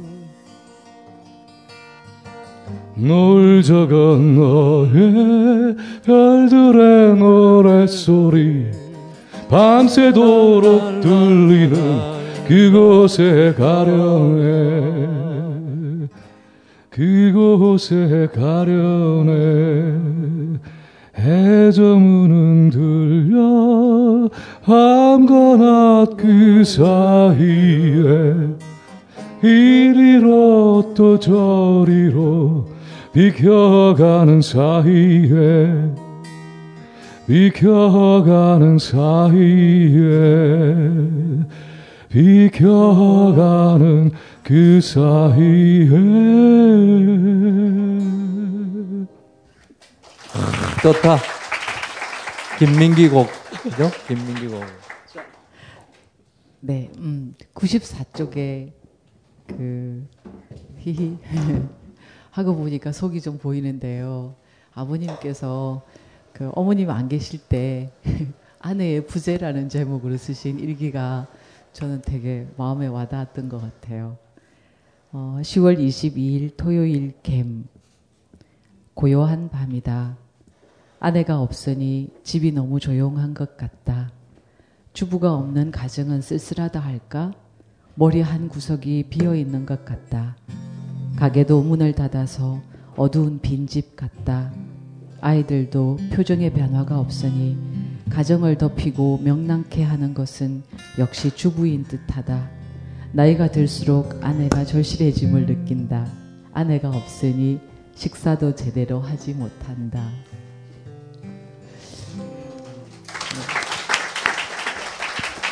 그 이거 읽으면서 여기 보면 정말 선생님 어머님께서 네. 그 가정의 등불이라고 생각하시면서 늘 환하게 웃으시면서 가정을 돌보셨던 이야기가 계속 나와요. 그래서 정말 자기 자신을 많이 돌아보게 된 것 같아요. 저는 저도 이제 가정의 주부니까 얼마나 그런 역할을 해냈을까 그런 생각하면서 앞으로 남은 시간은 정말 그 환하게 웃으면서 언제나 언제나 그렇게 가정으로 가정에서 생활하고 또 밖에 나왔다 들어가면 환하게 웃으면서 들어갈 수 있어야겠다 그런 생각을 사실은 고맙습니다. 했습니다. 예, 네. 우리 여인숙 선생은 그렇게 하실 것 같아. 그러니까 지금도 내가 볼 때마다 안 웃을 때가 없었거든요. 언제나 음. 웃었어. 우리 어머니 비슷해. 그래서 나는 그게 나는 어머니 따라 하려도.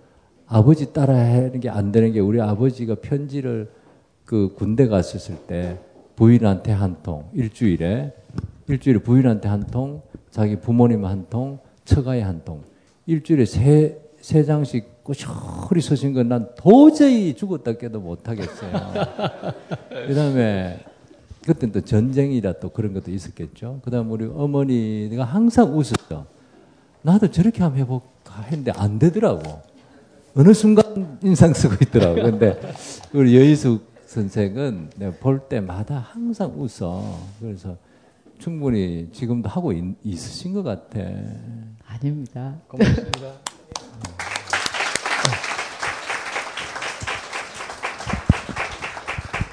감사합니다. 오늘의 종결자 선생님 한번 모시겠습니다. 정지영 감독님 부탁합니다. 오. 좀 약간 맛이 다른 분이 왔잖아요. 다 잘 아시죠? 아, 부러진 화살, 그 다음에 남영동 천구백팔십오. 제가 이제 남영동 천구백팔십오의 영화를 얘기를 하면서 대담을 한 적이 있었는데 이렇게 얘기를 했습니다. 조지 오웰 아시죠? 그랬어요. 그러니까 아신대요. 조지 오웰 작품 기억나는 거 있으시죠? 천구백팔십사. 감독님은 한 글씨 더 높아요. 남영동 천구백팔십오. 안녕하세요. 네, 근데요, 이, 제가 며칠 전에 친구로부터 전화를 받았어요. 야, 너, 저, 뭐, 뭐야, 이. 박재동이야, 내 이름. 박재, 박재동 화백 출판 기념회에 가냐? 그래서, 어, 네가 어떻게 아냐? 그랬더니, 신문에 났던데, 신문에? 그래서 인터넷을 찾아봤더니 그 박재동 화백 출판 기념회에 김민웅 교수, 박재동 화백, 정지영 감독 외에 뭐 출연한다고 나와 있어요. 나는 약속한 게 없거든요. 나는 이 지난번 돌베개 그 전시회 때 이 출판 기념회가 언제 있는데 그때 오라고 그래서 아, 시간 되면 가야죠. 이렇게만 했는데 누가 어느 주최 측이 누굽니까? 그래서 출연하신 거죠. 예. 네? 자, 에, 내가 안 나왔으면 어떡할 뻔했어요. 그 기사가 전부 거짓말이 돼버렸잖아요. 어? 어. 저, 저거 퍼포먼스를 하랍니다. 그래서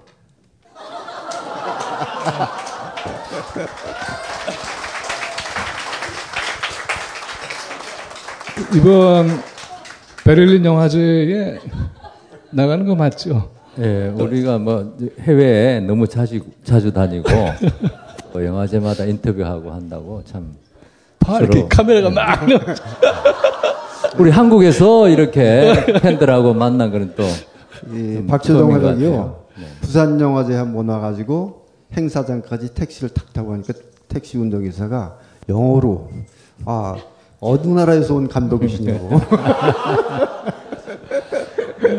그 여러분 이제 네, 박재동 화백을 이제 알게 되면요 영어를 굉장히 잘해요. 엄청난 영어입니다. 네, yeah, I'm 네. fine, thank you. 아. thank you very much. Yeah. Good friend. yeah. 우리 주로 이렇게 good director. 근데 어, nice to meet you. 아.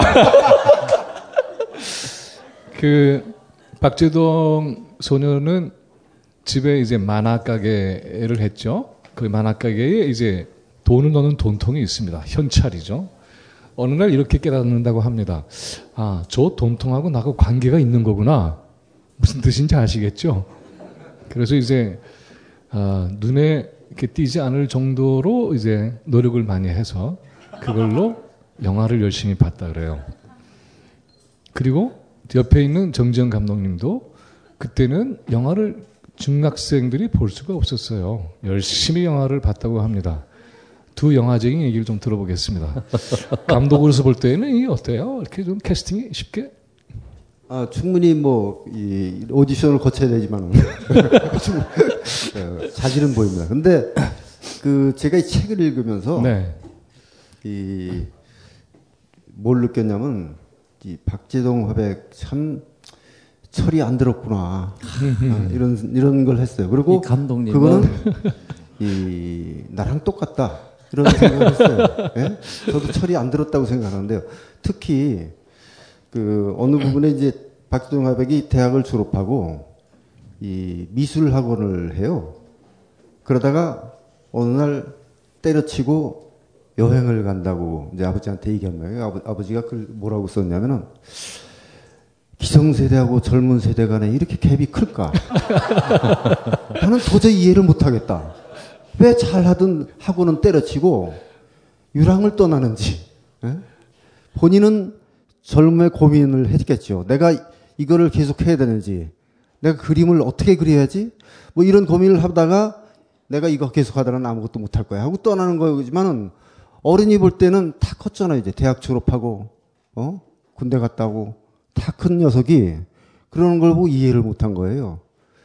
근데 제 저희 아버지도 옛날에 제가 그 방송국에 한 이 년 있었거든요.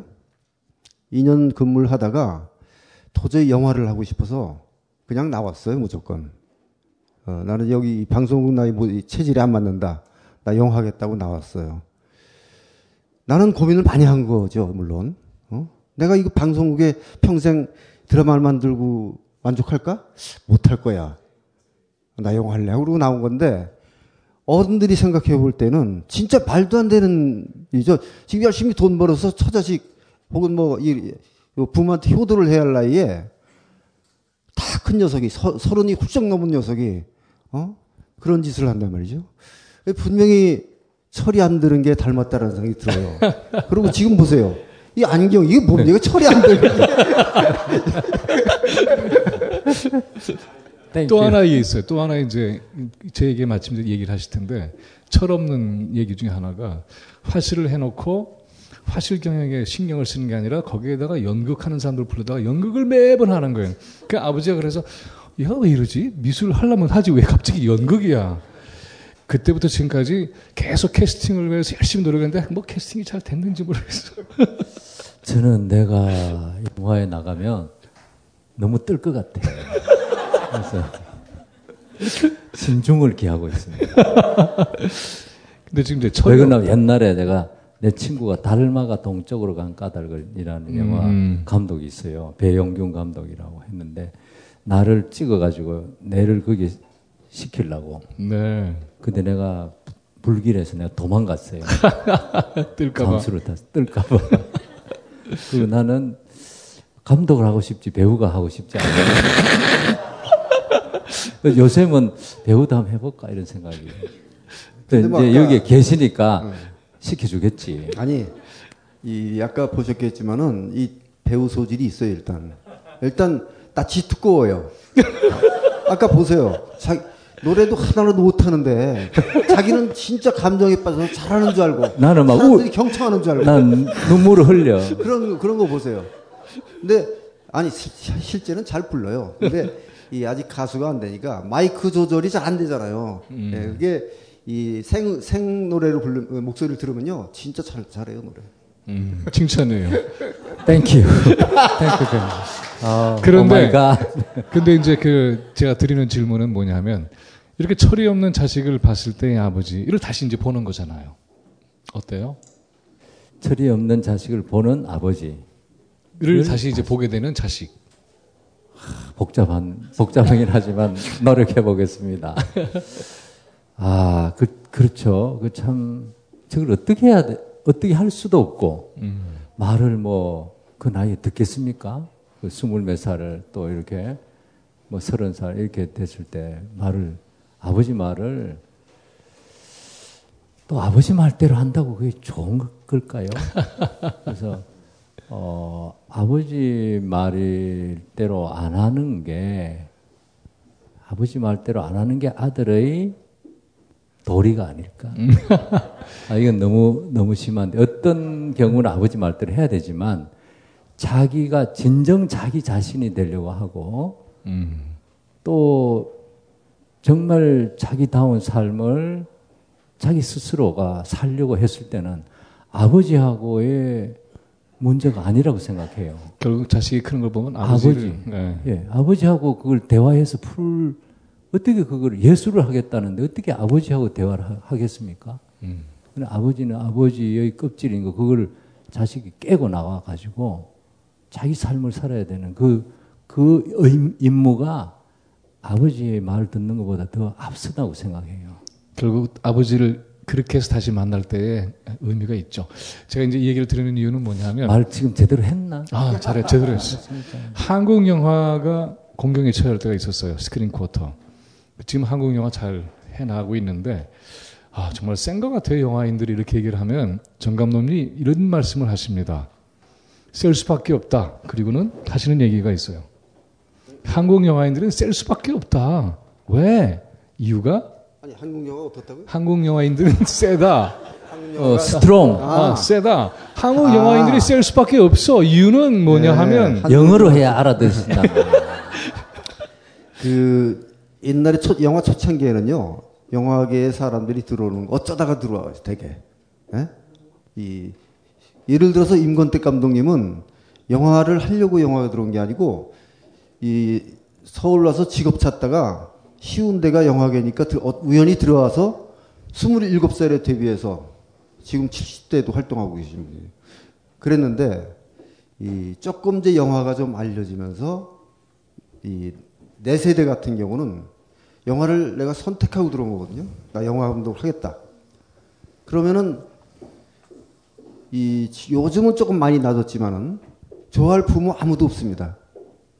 왜 하필이면 그 많은 직업 중에서 왜 영화 감독이냐. 이, 요즘에는 영화가 그나마 대한민국의 영화가 그래도 평가를 받고 그러니까 부모들도, 아, 영화 감독 참 근사하지. 이렇게 생각할지 모르지만은, 옛날에는 그 광대가 하는 짓이었어요. 광대랑 노는 짓이었고. 그러니까 아니 영화 왜 하필이면 그 많은 것 중에 영화 감독을 하겠느냐. 그러니까 제 세대만 하더라도 그렇고 내 아, 아랫세대 지금 한 사십 대까지는 거의 부모들의 반대를 무릅쓰고 이 영화를 한 사람들이 거의 다예요. 그러니까 부모를 싸워서 이긴 사람들이지. 네. 그러니까 네. 한국 영화가 나아질 수밖에 없어요. 그 독한 마음을 갖고 영화를 영화계에 들어와서 일을 하고 있으니까. 한국 영화, 한국 예술, 한국 만화, 아버지 세대를 이기면서 그런 아버지를 사랑하는 이 세대를 여러분 뜨거운 박수로. 네, 고맙습니다. 아, 결론을 잘 말씀해 주셨네. 자, 이제 마무리를 지어할 시간이 왔습니다. 아, 더 많은 시간을 나누고 싶은데 또 이곳은 다음 행사가 있어요. 그래서 저희들이 이제 마무리를 하는 그런 시간이 됐어요. 사실은 시간이 좀 있으면 저기 이소은 선생님도 오셨는데 자리를 모시고 싶은데 아쉽네요. 시간이 그 다음 순서가 있습니다. 우리 이소은 선생님 어디 계세요? 저 일어나 주실래요? 아이고, 예, 고맙습니다.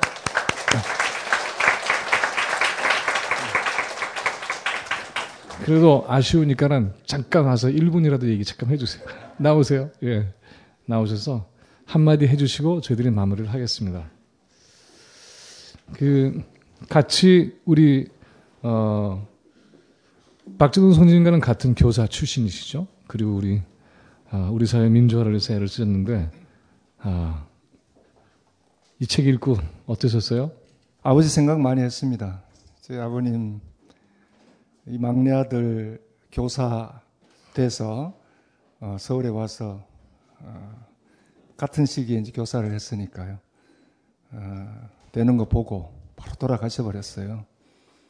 참 무쟁이 같은 우리 시대 민중인 우리 아버님인데 어, 사실 이 책 꼼꼼히 다는 못 봤습니다, 솔직히. 근데 참 떨쳐떨쳐 보면서 어, 정말 아버님 생각 많이 나고요. 우리 아버님은 농사도 짓고 그냥 행상도 하시고 광부도 하시고 그 육이오를 거치면서 아주 어려운 시기에 대부분 다 그렇게 살았잖아요.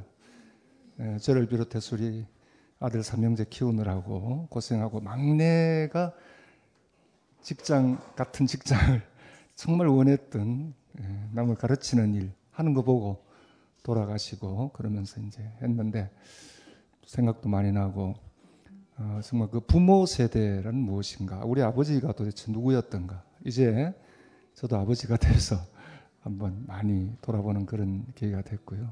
우리 뭐 박재동 선생님은 이래저래 또 인연이 있습니다만 너무 잘생기고 노래도 잘하고 글도 잘 쓰고 그림도 잘 그리고 좀 곁에 곁에 이렇게 앉기가 좀 부끄러운 뭐 몇 가지는 좀 못하는 게 있어야 되는데 좀 그래서 좀 짜증이 나는 사람. 잘 모르셔서 그래. 내가 있는데. 아, 남한테 발표를 안 해서 그래요. 고맙습니다. 그냥 앉아 계시고요.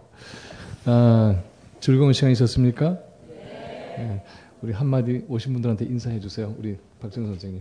아, 정말 어, 이렇게 많은 분들이 계시니까 참 아, 정말 너무 가슴이 뜨겁 저는 가슴이 가득 찬 게 너무 감사하고요.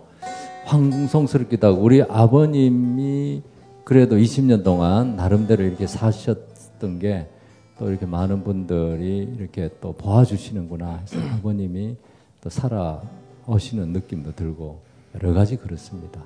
그래서 참, 참 철없는 저고 민망스러운 대목도 참 많고 그러나 나는 음, 그렇지만 뭐 어떡하겠습니까? 지금 물릴 수도 없고 그래서 어, 제일 기쁜 것은 아버님, 또 어머님도 기뻐하시고 아버님이 아버님을 다시 살아오신 느낌이 드는 거 그리고 또 음,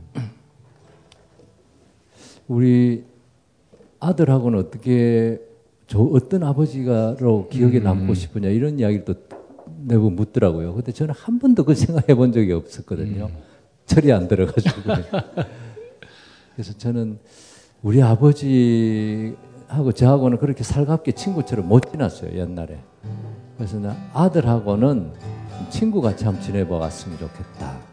그런 생각은 하고 있습니다. 그래서 그래요. 평소에 죽고 나서 말고 죽기 전에도 좀 이야기를 어떤 건 좀 하고 또 저는 또 일기를 쓰고 있어요. 그림 일기를 쓰고 있기 때문에 또 다 솔직하게 못 쓰겠대. 그렇긴 한데 어쨌든 쓰고 쓰고 있습니다만은. 이게 남이 볼 걸 생각. 마무리가 안 되냐? 마무리해 주세요. 그래요. 어, 저도 정말 즐거운 시간이었습니다. 아, 돌아가신 저 저도 이제 아버지가 돌아가셨는데 몇 년 전에 이걸 보면서 생각을 많이 했어요. 그리고 아까 얘기 중간에 아, 돌아가시고 나서도 대화가 가능하네. 그런데 마무리는 이런 얘기를 하고 싶었습니다. 돌아가시고 난 다음에도 우리를 길러주시는구나. 그렇죠? 그래서 참 좋았어요. 아, 서로 깊이 사랑하고 살아있을 때의 얘기 많이 나누고 그러나 돌아가셨다고 끝이 아니네요. 그렇죠? 그걸 생각하면 행복해질 것 같습니다. 오늘 마무리로는 우리 박재동 화백하고 저와 같이 부르기로 약속했던 노래가 있는데 시간이 촉박하지만 그래도 꼭 같이 부르고 여러분도 같이 할 수 있는 거예요. 우리 선생님 같이 해주세요. 네.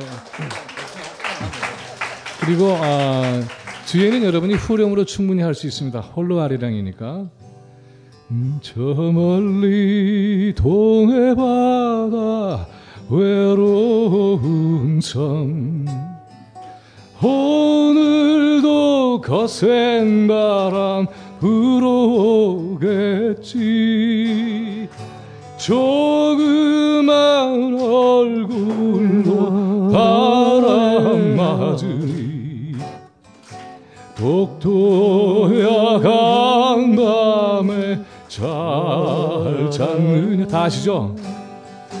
하리랑 하리랑 홀로 하리랑 좋고 나리랑 고개로 넘어가보자 가다가 힘들면 쉬어가더라도 손잡고 가보자 같이 가보자 금강산 맑은 물은 금강산 맑은 물은 동해로 흐르고 설악산 맑은 물도 설악산 맑은 물도 동해 가는데 우리네 마음들은 어디로 가는가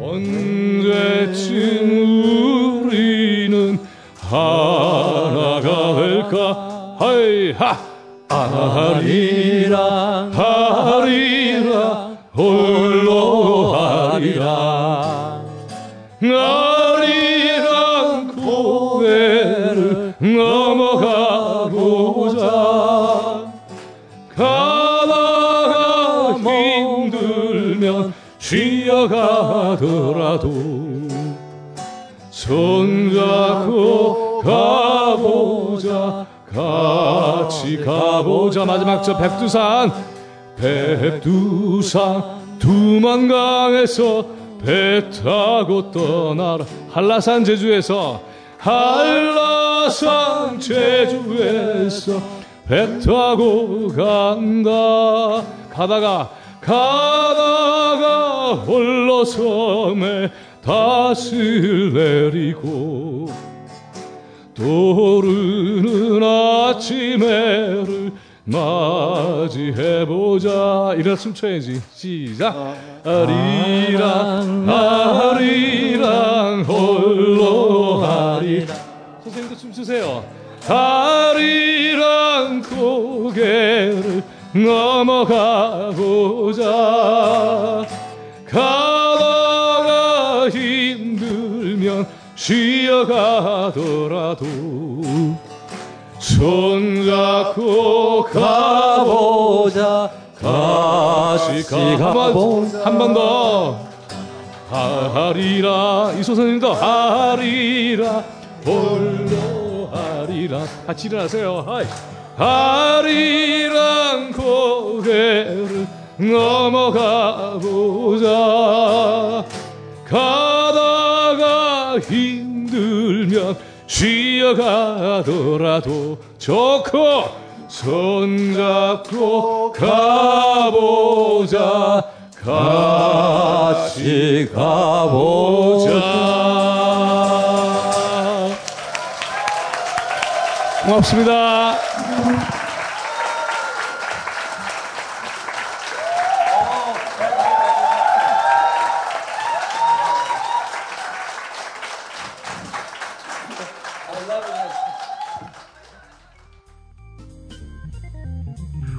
받자마자 한 병 희석해서 애인 주고 한 병 희석해서 제가 마셨는데 반 정도 마셨더니 속에서 불길이 올라오더라고요. 저는 눈치유 목적으로 구입했습니다.